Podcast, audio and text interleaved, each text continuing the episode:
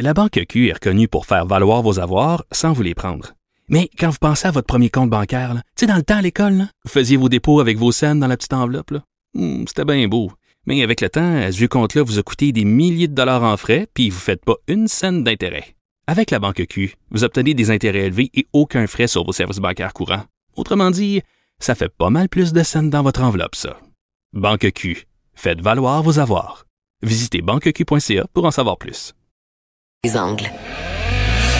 On n'est pas obligé d'être d'accord. Joignez-vous à la discussion. Appelez ou textez 187 Cube Radio.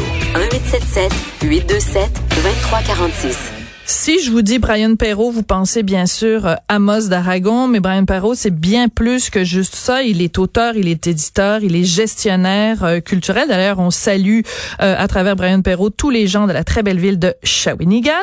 Et Brian Perrault a réfléchi, comme beaucoup de gens dans le milieu culturel, sur les conséquences sur le milieu culturel de cette pandémie. Il est au bout de la ligne. Bonjour Brian, comment vas-tu?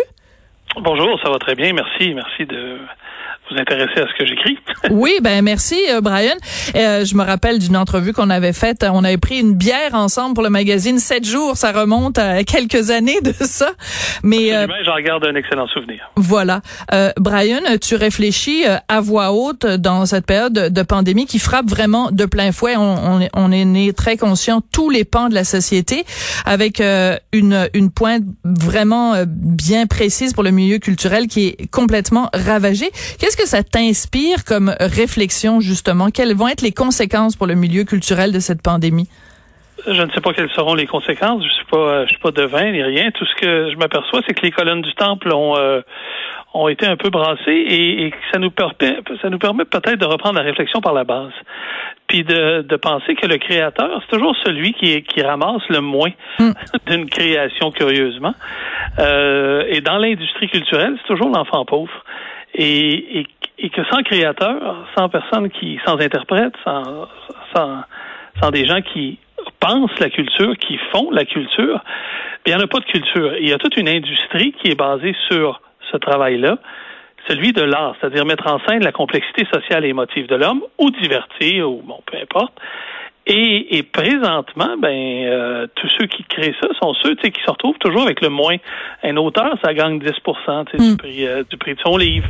On le sait. Puis puis il y a toute une industrie qui, qui roule autour, euh, autour, par exemple, du milieu du livre, mais dans, dans les autres industries, c'est ça. Et je me dis que ce serait peut-être le temps de revoir le modèle pour mettre le créateur au centre de sa création puis de faire en sorte que s'ils participaient un petit peu plus au profit des entreprises, peut-être qu'on devrait moins subventionner, tu sais. Ouais. parce que parce qu'ils seraient plus autonomes, voilà. Mais c'est intéressant parce que justement dans l'actualité en ce moment on parle beaucoup du cirque du soleil puis on parle de, de milliards qui se brassent puis de millions de subventions et pendant ce temps-là les artisans qui sont quand même ceux qui font le cirque ben ils se retrouvent mis de côté 95% euh, de de mise à pied euh, et beaucoup de salaires impayés c'est quand même assez hallucinant que euh, ce soit les, les artisans eux-mêmes qui payent le prix le plus cher de tout ça.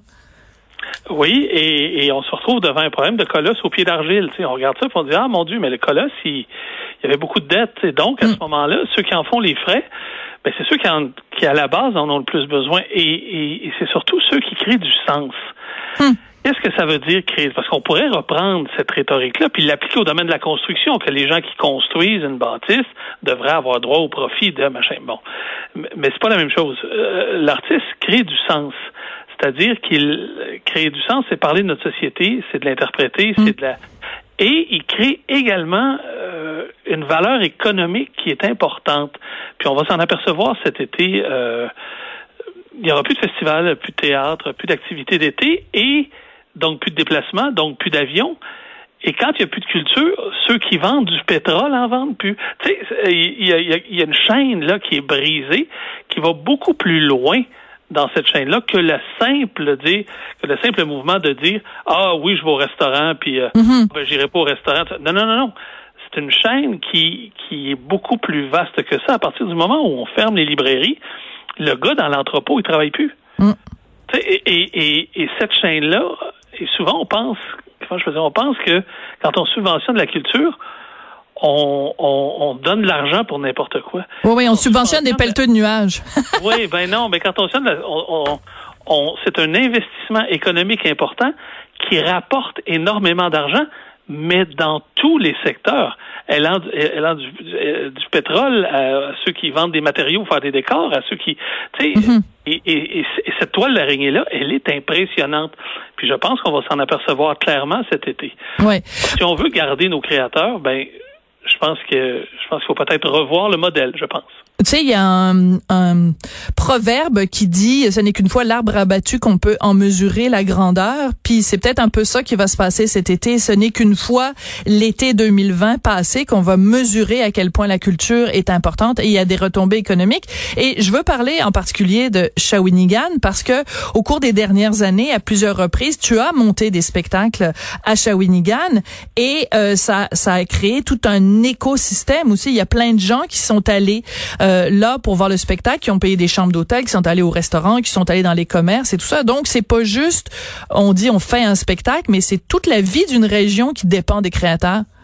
Et surtout en région et surtout au Québec, quand on veut attirer des gens, il faut leur, montrer des produits qui sont différents, qui sont authentiques, mais également, je peux pas reproduire ce que ce que la métropole ou la capitale fait. Il faut, hmm. il faut en région qu'on se diversifie pour attirer les gens chez nous. Bon, donc le produit culturel sert à ça.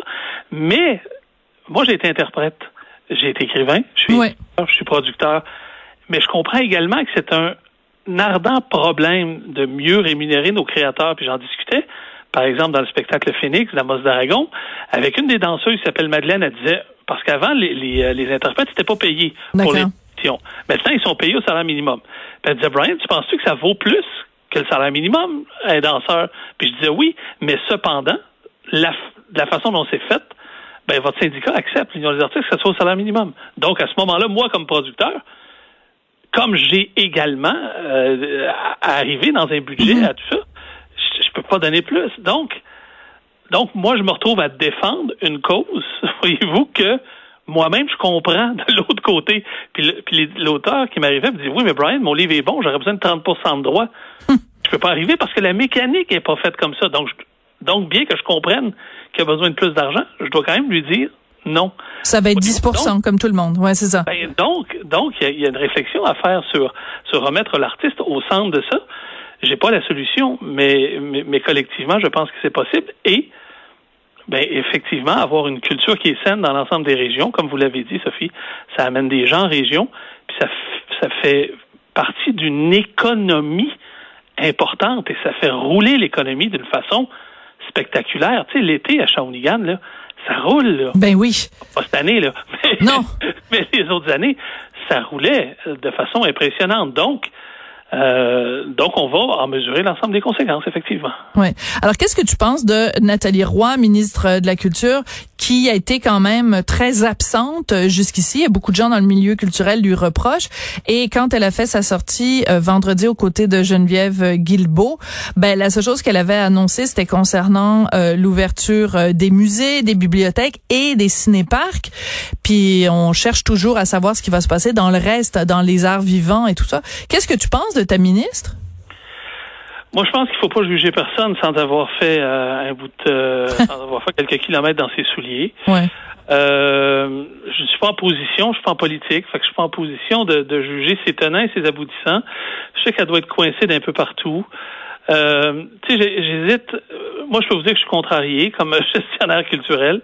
Je peux vous dire que j'aurais aimé avoir des dates parce que ce que je dis souvent, c'est que on nous demande de nous réinventer, mais moi, je peux pas me réinventer. Tu sais, l'exemple que je donne, c'est que si je veux sortir avec une fille parce que je l'aime, puis j'ai dit, non, mais j'ai dit, veux-tu sortir avec moi? Puis elle me dit non. Ben, à ce moment-là, je vis un deuil et je peux me réinventer. Donc, à partir du moment où je ne sais pas si la salle de spectacle, elle ouvre à l'automne, elle ouvre en 2021, je peux pas me réinventer. Donc, hum, c'est un bon point, ça. Ben oui, ben, euh, se réinventer, ça, nous prend une décision première. Et le Nouveau-Brunswick l'a fait. Le Nouveau-Brunswick a dit, ben, regarde, pas de choix avant 2021. OK, c'est parfait. on n'a pas besoin de savoir tout comment qu'on va faire. Juste besoin de non. Juste, parfait, on va se réinventer ensuite, puis on va créer d'autres choses à notre mesure. Alors, alors moi, c'est ce que j'attends. Maintenant, euh, notre ministre nous dit que c'est impossible de l'avoir tout de suite. Ben alors, je fais comme tout le monde, j'attends. Mais, euh, mais est-ce que c'est positif, négatif? Est-ce que je la critique ou non Moi, je, suis vraiment pas dans cette euh, dans cette thématique-là. Je fais juste dire, ben profitons-en pour repenser au statut de l'artiste, puis s'il vous plaît, donnez-nous le plus vite possible prenez le plus vite possible une décision. Ouais, mais il reste euh, quand même, si on s'en parle euh, clairement et franchement, ça risque d'être quand même un très très grand coup dur pour la ville de Shawinigan, comme d'autres villes évidemment à travers euh, le Québec. Mais pour Shawinigan, ça va être raide là, de pas avoir euh, ces, ces, ces apports là de gens qui viennent de de, de, de différents coins du, de la province. Et vous venez de, vous venez de le dire, culture pas de culture, coup dur. Voilà. Ouais. C'est vraiment, c'est vraiment, euh, oui, et on va s'en apercevoir. Puis quand on est en région, puis quand on appartient à une région qui se relève, puis quand on a misé sur la culture, sur le tourisme pour attirer mm. du monde, oui, oui, on va l'avoir d'un dent. Là. Oui, oui, c'est sûr, c'est sûr. Euh, cependant, tout le monde va être, va être comme ça. Alors, on n'est pas une exception. Euh, on s'appuie pas sur notre sort, mais dès qu'on va avoir des consignes qui sont claires, je peux vous assurer que l'équipe que je dirige en culture et que, et que ce qu'on pourra faire, on va le faire et on va se réinventer. Nous allons nous réinventer, c'est sûr, mais en attendant, c'est un peu dur. Mm -hmm. Et euh, toi, tu avais des spectacles en plus que tu devais aller présenter en Chine. Je pense que c'est le Phoenix euh, ah. ou, ou d'autres spectacles. Là, évidemment, c'est au, au point mort, c'est le cas de le dire. Ouais, ouais, ouais. Ça, c'est. Ça doit être un coup dur pour toi? Franchement, là. Ouais. C'est un peu tough, là. Ça, c'est. Euh... C'est dur à prendre, Brian? Ouais. Ouais, ça c'est difficile. Euh, un pour le créateur, deux pour le producteur, et puis trois pour l'équipe, et puis trois. Tu sais, c'est c'est vraiment quelque chose qui est difficile parce que ça fait des années tu sais, qu'on travaille un projet. Mes livres sont sortis en Chine il y a deux, deux, deux ans, deux ans et demi. Ah oui, les Amos d'Aragon ont été traduits en, en chinois. Oui, ah, en mandarin. Oui, puis on est en train de gagner du marché là, puis wow. le show fait, puis tout ça. Hmm. Et là, et là, ça devient un petit peu. Euh, là, c'est problématique. On a toujours nos contacts chinois. On, on, on se parle. On, cependant, euh, bon, il y a une reprise là-bas qui se fait. Euh, cependant, le monde devient soudainement beaucoup plus complexe et travailler avec la Chine, c'était déjà à la base toute une mission. Au niveau de la langue, au niveau de la culture, au niveau de la politique, au, au niveau de tout. Alors là, euh, alors là, c'est difficile. Mais on perd pas courage et on travaille.